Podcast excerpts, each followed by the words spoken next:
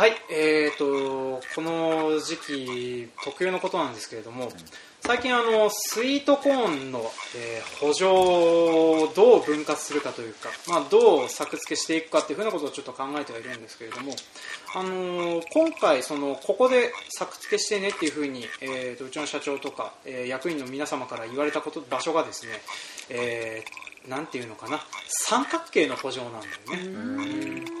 でその三角形の補助をうまいこと、えーとなんですかねその、まあ、スイートコーンその1回でその三角形全部植えるっていうふうなことができれば非常に楽なんだけれどもそんなことしてしまうとあの一作で多分1万本以上とかっていう恐ろしい状況になってしまうので、まあ、ちょっとそういうのを避けるためにも何個かに分割する必要が出てきますとなんだけれども三角形の補助を何6等分とか8等分するってどうやってやったらいいんだろうねっていうふうなことをですねちょっとあの Google 先生にいろいろ気になって聞いてみたんですけれどもあのパッとあのヒント的なものは出てくるんだけれども答えがさっと出てこないっていう。で私ですねちょっとこの問題に関して半日ぐらい悩みまして。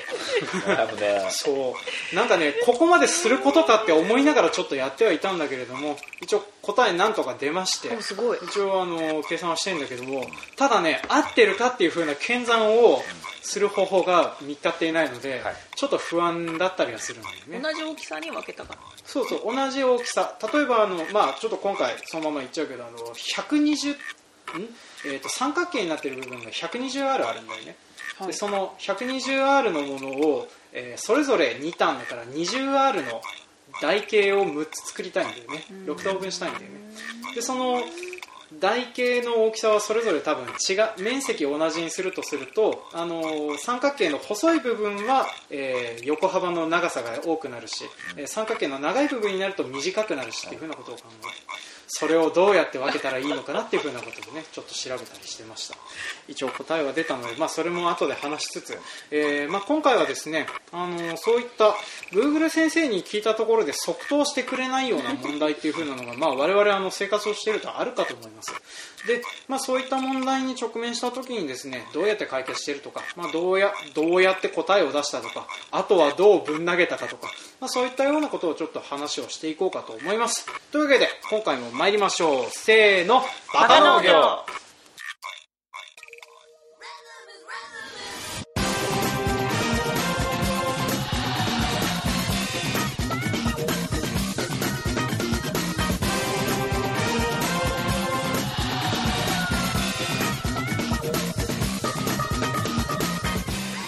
番組は北海道の中心部札幌市のちょっと東側にある江別市から青年農業者がお送りする不真面目系農業トーク番組です。お相手を務めさせていただくのはジョンときっちゃんとペンダです。はい今回もよろしくお願いします。お願いします。はい、やっぱあの真ん中あると落ち着きますね。久しぶりに。久しぶりに、はい。あのーなんか前週2週分ぐらいあのなんかちょっとあれだねっていうふうな話をしてたんです楽しかったよ。ね。あら。あら。思ってないでしょ そう思ってるリスナーさんもいてくれるのではないか寂しいと思ってるペンダさんの8割ぐらいはマジ喋ることね。いやそれなりにね それなりにねなんとかあのーなんとか二人でなったような話したりはしてましたけど。はい。そう思いたい。いろいろそう思いたいってなったはい、でまああのちょっとそんな感じで、まあ、この後あの後でいろいろとメールいただいたんでそれはご紹介させていただくとして、えーとまあ、今回そんな感じでその、えー、と面積、えーをどうやって分割したらいいのか問題みたいなものをやってたんですけれども、えーとですね、ちなみにこれどうやったと思います？数学の問題ですそれ植える時大丈夫なの？まあいいか。え植える時大丈夫って？あ。数学的に分解するとさ。うん。あまあそうだね。こうこうなんか真っ二つにされて横にみたいなさ。うん。作業しにくくそう作業しにくくないのかないとやかあのちゃんとねあのなんで行ったり来たり行ったり来たりを繰り返してそれでできるようにしてはいるんだよね。へえそう。でねこれあの、まあ、僕がき聞いたところで即答できないよなっていう風な感じなんだよねでまああのこれちょっとあの多分む中学生ぐらいの幾何学の方で解ける問題だったりはするんです。中学生？中学生。二乗とか乗数習うのって多分中学生。ぐらいだとは思うん何ですけど。か分かんないけどでまああの何やったかっていうとこれあのえっ、とそう相似関係の三角形の面積の比はそれぞれの辺の長さの2乗の比と等しいっていう風なまあ、公式っていうかそういう法則的なものがありましてで僕はあのそれを使ってその何ですかねえっ、とち小さいその小さい方から、まあ、20R の、えー、と三角形 40R の三角形 60R の三角形っていうふうにに 20R ずつ大きくした三角形をの面積と,、えー、とその大きい面積の比を求めてそれぞれのあの何ですかねその三角形の一番下の面あのなんていうの、えートラクターが走り走り出すスタート地点の辺の広さっていうか長さを幅を求めてったわけなんですね。でそれをあのエクセルでガッと計算して、まあ、それぞれあの片片側から33メートル、えー、と24メートルっていう風な感じで、まあ、徐々に徐々にその距離が長くなるにつれて幅が小さくなる台形っていう風なのを作っていったっていう風なのをやったんですけれどもまああのこれに出会うまでが結構大変でそもそもそのなんか Google 先生結構賢いからさあの三角形面積分割っていう風なのをやってたりすると、まあ、大体そういうような公式的なものとか近いものは出してくれたりはするんだけれども細かい計算の部分はやっぱり自分でやるしかないっていう風な感じなんだけどね、うん。でそのこのこういう風なやつをやってたんだけれども思い出すまでにえらい時間がかかってね。でそれでまあ多分これでできるだろうということにはなってるんだけれども、えらい目に遭いましたっていう風な感じ。でちょっとこんな感じでですね、まあ、あのなんていうのヒントは即座に出てくるんだけれども、まあ、答えが直接的に出てこない問題みたいなものって、まあ、他にもありまして、まあ、例えばあのバカ農業のトークテーマ作りですとか。そりゃそれはねググっても。あのググっても出てこなかったりするので、まあ、あとはあの出てきたらすごい。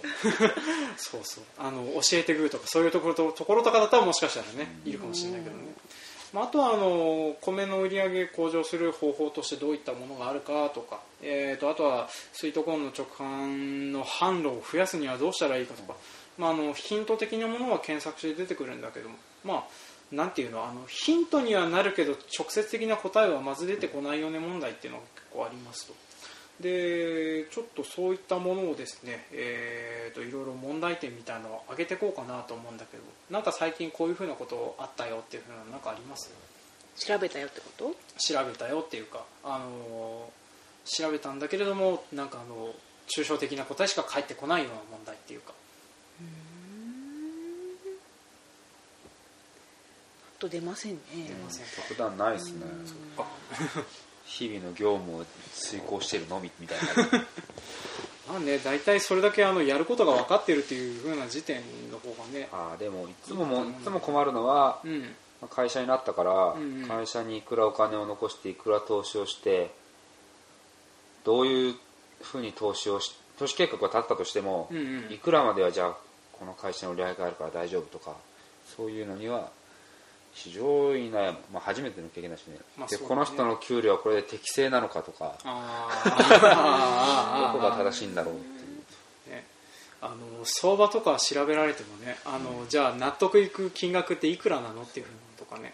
結局社内ルール的な感じが多くてうん。うん、それこそ何が正しいんだろうってずっと思ってる。でまああのそんな感じでね、まあ、あの僕が最初に挙げたちょっと例えが悪かったかもしれないけどあっちの方はほら頑張れば答えが出るた正解の出る問題ではあるんだけども、基本的にそういうふうにあの扱うことになる問題みたいなのって答えのない問題が多すぎてね。でそれであの Google 先生のお力を借りたところでどうしようもならない問題みたいなのが結構あったりしますと。ね。でまあそういった問題とかにぶつかった際ってどうすればいいのっていうふうな話なんだけれどもとりあえずあのなんていうの？悩む人を増やしてみるみたいなこととかっていうふうなのをよくやる手段かなと悩む人を増やせてなんていうかあの一緒に考えてくれる人を増やすああ共有するってことまあそうそうそう。それから悩む人を増やしてすごい一方的にあそうだね。あの悩めお前らって言ってるばっかり。私の悩みをお前らも悩んでくださいみたいなね。そういう傲慢なことをやってたりすると。でもい一軒の家だけじゃないからさ、うんうん。いろいろ相談する人がな周りにいるけどそうなんだけど、ね、相談しない？いや相談このこの三角については相談しました？そうそうこの三角についてはですね相談したんですけどね。うん、とまあじゃあいいんじゃない？一丁二単陶器で植えてもみたいなことを言われまして。それはえ？それはって思って。社内で？社内で。恐ろしい。恐ろしい。だってやめてよ。絶対後悔するんだからやめてよって思 もうい目に見えてるね。うんまあ、だから、まあ、それかあのやるんだったら大雑把に分けるのがいいんじゃないっていう。で大雑把に分けて面積それごとで大体でかければなんとかなんじゃねえのっていう話をして、ま俺それだな。あうん。でまあ、言われてみれば確かにそれでいいかなっていう気もするんだけどね。だから植える時にああこのプランターの大きさが違ったからここのメーターにぴったりならないとか。ああ2畳抜かなきゃここにぴったりならないって悩むぜそうそうそう。絶対なるとだからあのとりあえずうちの社長にその話をした時は、まあ、あの漠然と防除幅で区切りゃいいじゃんって話をされてああまあそうだね、まあ、大体そうだよなとは思うんだけどね、でまあ防除幅で区切ってそれであの防除幅で区切った分の面積を出すんだったらいけるんじゃないっていう話はされたんだよね。そう一応あのなんていうの？うちもあのなんなんかそのほ補助の面積を測る地図ソフトみたいのがあるんです。反町っていうかあのなんていうの？前輪。前輪住宅地図っていう。はい。あそうですか。そう。住宅地図。うん、うちで使ってるのは住宅地図。もともとあの住宅地図とかそういうのが入ってるやつであの一時期はあのあれらしいよ、うん、Google マップさんとかが出てくる前とかはすごかったらしいんだけどね。あそうなんそれただそうん、あそういやあの確かあのアプリで今ありますよねそういうやつ。なんか GPS で面積っていう名前のアプリがはい。ありました。ありました。それいいの使った？いいよって教えてもらっただけでまだ使ってます、いや確かそれねあの、えー、と Google の Google マップとかその辺を操作するとそれぞれピンチを押していくとそれで綺麗に出てくるっていう、お来た、うんね、下手したらそれも分割機能あったかもしれないと今思ったりはするんだけども。まあまあまあまあ、うん。うん。うちの面積わ。かる家の中。え家の中。大した本当にここは6畳あるのか。ー、そんな細かくは。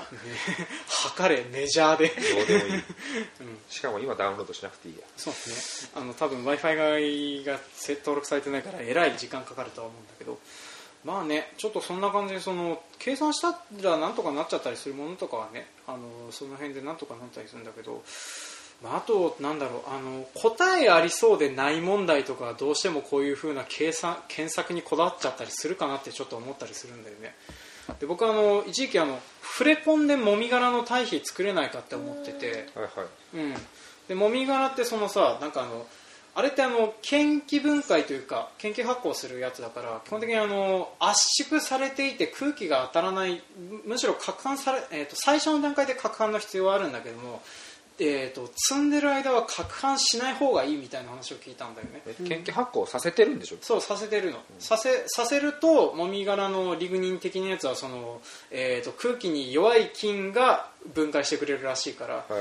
でそれでそれだったらあの古いフレコンの中に米ぬかともみ殻がっつり入れて、えーそれをあと野ざらしにしておけば1年後かぐらいにはできるんじゃないのっていう風な気はするんだけど、でこ僕が思いつくぐらいだから誰かがやっててもおかしくないと思って探しはしたんだけれどもあの馬の馬糞をフレコンで堆肥にしてるところは見つかったんだけれどもへ同じようなもみ殻とかをやってるところとかはなかったりするんだよね。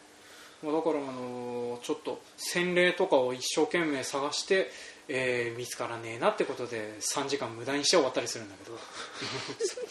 そうなんだよね。長い意外とその Google 先生のその辺の問題って何が問題かというとさあの答えが出そうで出ない問題みたいなものを探し続けてしまうっていうところ結構あると思うんだよね、うん、特にあのなんかこのトークテーマ作りとかそのあとはフレコンのもみ殻堆肥作りみたいなやつとかそういうふうなことをやろうとすると気づいたら2時間3時間経ってたりするなっていうふうなのをちょっと思ったりはしましたね。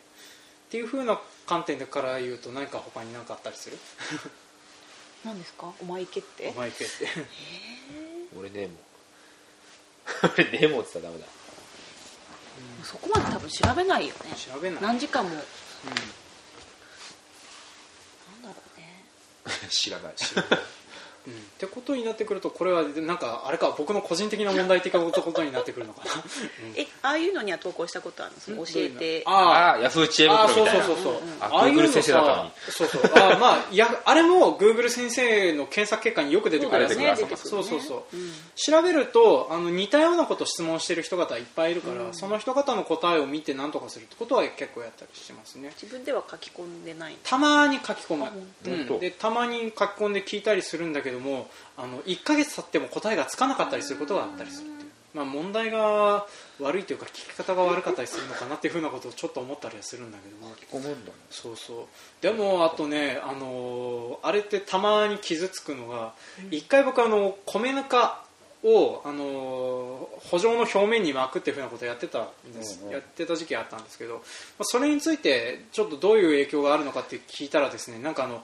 普及員を名乗る人と、あの歴戦の農家農家を名乗る人から、あのまあ、真っ向から叩かれまして。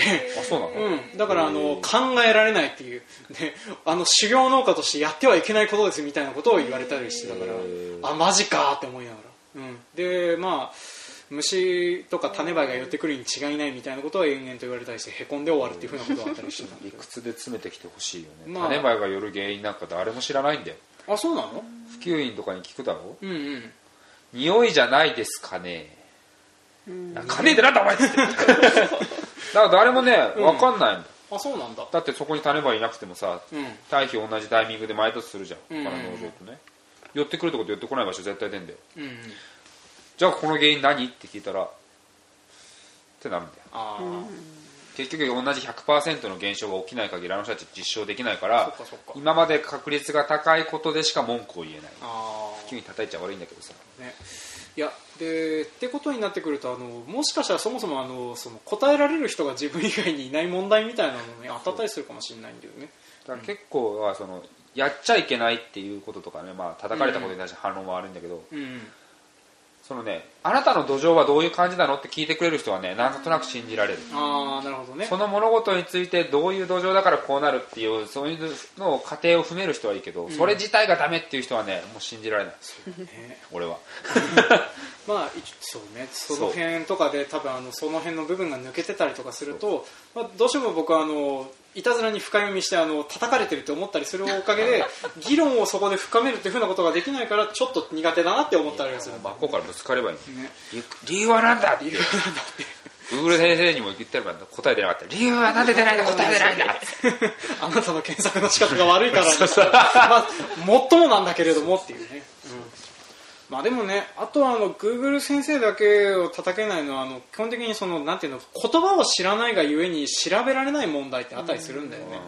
あなんていうかなその例えば僕あの、えー、と米関連の補助金について調べて1回トークテーマで扱おうとしたことはあるんですでそれで農家の補助金ってどんな種類あるのっていうふうに調べたら480種類近くありますっていう。あすごい量あるよね。そうそうすごい量あるんだよね。でそれを網羅しているところはどこですかって聞いたら一覧はありませんっていうふうにあって。だからあの農水省とか地域の、ね。地域地域とかで条例で決まっているものとかそういうふうなのを細かく見ていくしかないっていう、じゃああのこのライターさんが480種類って言ってたものはどこなんだっていうふうに言うとあのそのライターさんもどこからか引っ張ってきたソースらしいんだけど そのソースが見当たらないおかげで結局あのなんて調べればいいか分かんないとかっていうふうなことは結構あったりするんだよね。まあ、だからもうなんていうの自分の関係あるところだけの世界で調べようとすると全然見つかったりもしないんだけれども、キーワードを知らないとそもそも出てこない問題みたいなのが結構あったりするからね、あのそれでちょっとどうしようもない答えっていう風なのもたまに当たったりするよねっていう風なところで、はい。ちょっとはい、英語ができればもっと世界が広がるんだろうな。確かにそう思いますね。なんか検索してそのサイトを翻訳してくれることはあってもうん。自分でもっとその世界に飛び込めないっていう。か確かに。ああのーそうイタリアとかあのフランスとかの有機栽農業のあのなんかサイトとかオランダとかでも多分全然情報は出してるはずなんですよ明らかにね。ただあのイタリア語もフランス語もオランダ語も僕らが読めないっていうね、うん。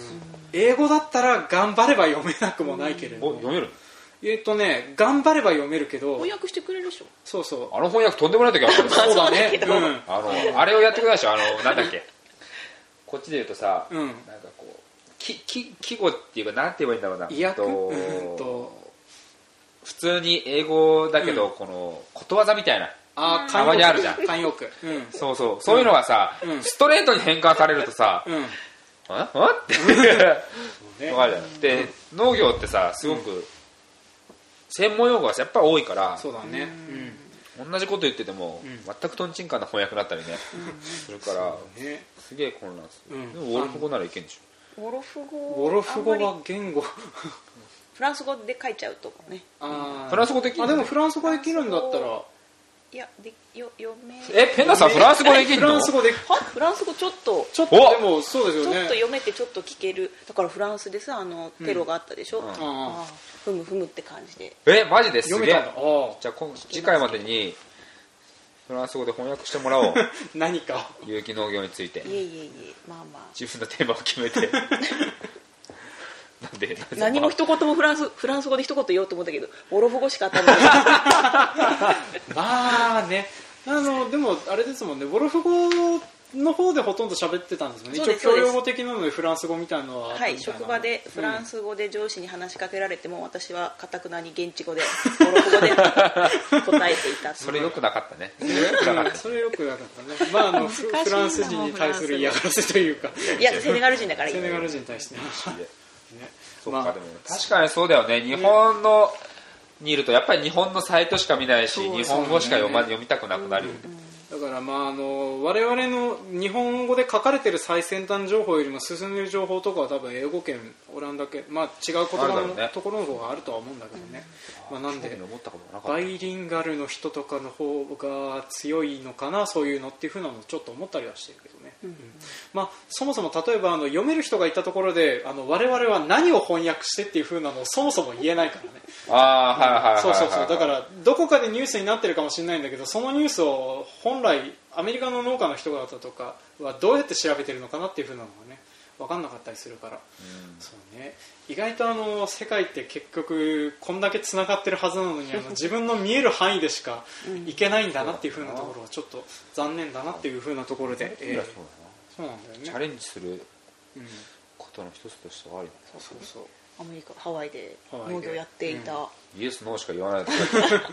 結局。まあでもあの日本人だっていうパスポート見て帰まして帰ってきたから印籠のように俺日本人だぞっつって。伝われば OK だからね大体ね。あっち優しいから。あのなんだろうなコミュニケーションとか取れるのも重要なんだけどどっちかというと今そのなんていうの読める方の力の方がねちょっと欲しいなとは思ってる。ねまあなんかそのうちあの自然言語処理がもうちょっと簡単になれば簡単に読める時代が来ると信じて。平常翻訳のせなもうちょっと精度をこうどうにか開けていただければ、そうだいぶ上がってるとは思うよ。Google で勝手に翻訳してくれるのをまあ読めるようにはなったけれどもねあのあなたのトラクターを何とかするものでありましょうみたいなね不思議な翻訳はやっぱりどうしてもなるからそれはあの僕らがなんていうの気持ちをくん Google 先生の気持ちを組んであげるしかないっていうね。俺らがしシリの気持ちを組んであげる感そうじそうそうそうそう。試しないけどあやっぱり。うん。まあ、そんな感じでそのなんていうの機械とうまいこと付き合うようなことをするしかない問題とかがあったりするので、まあ、その辺はその辺で、えー、とちょっとなんか取り留めもなくなっちゃったこの辺で。最近俺ら何してんだろうね。Google 先生で探すことすらしてないもんね。あそうなの？なんか答えの出ないことをだから本当に答えの出ないことをだから探す気がないのもあるけど、まあ、それかあのある程度そのなんていうの、えー、と目に見えてる問題がはっきりしてるんだと思う。まあね。ね、だからあのそのそう僕はそのたまたまこういう問題が当たったから、うん。たまたまこういう問題をやってたっていう風な感じがあるからね、うんそう。よくよく考えてもそう僕もこれ以上に出てこなかったら単純に多分僕がこういう風に当たってなかったからっていう風なのはあるかもしれないけどね。はい。まあそんなところで、えー今回はググっても答えの出ないお話でした。いはい。はい